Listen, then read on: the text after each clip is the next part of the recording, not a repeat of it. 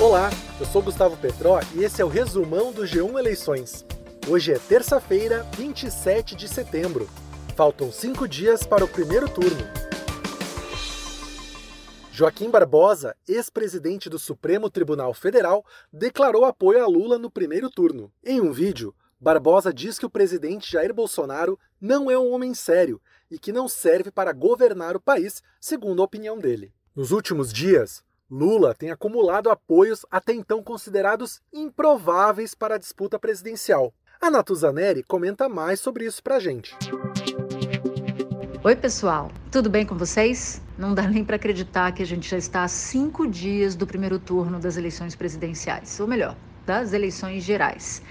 E eu estou passando aqui para dividir um pouco da minha percepção e das minhas apurações em relação ao movimento da candidatura de Luiz Inácio Lula da Silva. Desde um apoio recente, há algumas semanas, da ex-candidata a presidente Marina Silva, seguido por outros apoios de ex-candidatos a presidente, houve uma movimentação pró-Lula entre antigos adversários. Só que Lula já havia acenado com uma espécie de tentativa de frente ampla quando chamou Geraldo Alckmin para vice-presidência.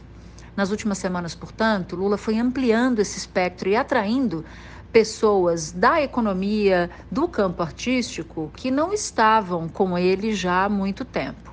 Eu cito alguns: ex-ministros de Fernando Henrique Cardoso.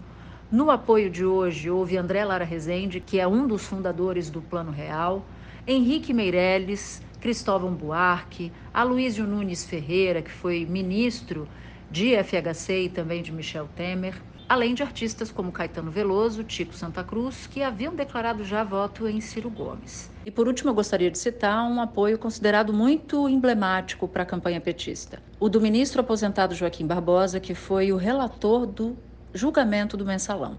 Esse apoio não é um apoio qualquer. Primeiro, porque Joaquim Barbosa topou gravar um vídeo de 12 minutos, parte dele já foi divulgada nesta terça-feira, em que ele chamou Bolsonaro de abjeto e desprezível, palavras do próprio Joaquim Barbosa, e declarou apoio em Lula. Joaquim Barbosa deu um voto duríssimo e por muito tempo foi considerado pelo próprio Partido dos Trabalhadores um dos algozes de petistas históricos. Com isso, Lula surfa nesse movimento de novos apoios, de ex-tucanos, de gente que jamais se esperava que fosse estar com ele pessoas que ele sequer esperava que fossem estar com ele, para tentar viabilizar uma onda para fechar as eleições já no primeiro turno. Se isso vai acontecer ou não, nós não sabemos, mas o fato é que, na campanha de Lula, esses apoios estão sendo amplamente celebrados. Hoje à noite tem pesquisa IPEC sobre a intenção de voto dos eleitores para os governos de São Paulo, Rio de Janeiro, Minas, Pernambuco e Distrito Federal. Os números saem a partir das 7h10 da noite nos telejornais locais da Globo. E em seguida, você também confere no G1. Também hoje à noite, a TV Globo promove debates entre os candidatos aos governos dos 26 estados e do Distrito Federal. É depois da novela Pantanal. O G1 transmite ao vivo.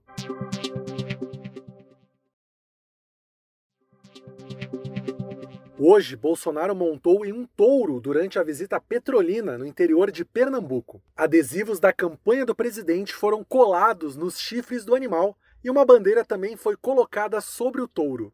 O presidente candidato à reeleição também cumprimentou apoiadores e fez um passeio de moto, sem usar capacete. Ciro Gomes mudou a versão sobre o cochicho com Bolsonaro durante o debate na TV no último fim de semana. A conversa virou assunto nas redes sociais durante o debate. Primeiro, o candidato do PDT disse que estava reprimindo o presidente por causa de um pedido de resposta. Mas ontem, em entrevista a um podcast, Ciro disse que cochichou para Bolsonaro o nome de Padre Kelmon, candidato do PTB à presidência. Segundo Ciro, o presidente perguntou para ele o nome do candidato. Centrais sindicais entregam hoje ao presidente do TSE, o ministro Alexandre de Moraes, um documento que pede o fechamento de clubes de tiro às vésperas da eleição. No pedido, as centrais sindicais citaram casos de violência política durante a campanha eleitoral. O resumão de eleições está no ar de segunda a sexta no G1, no Globoplay, na playlist Caminho Diário do Spotify e também nos demais tocadores. Eu fico por aqui. Até a próxima. Tchau!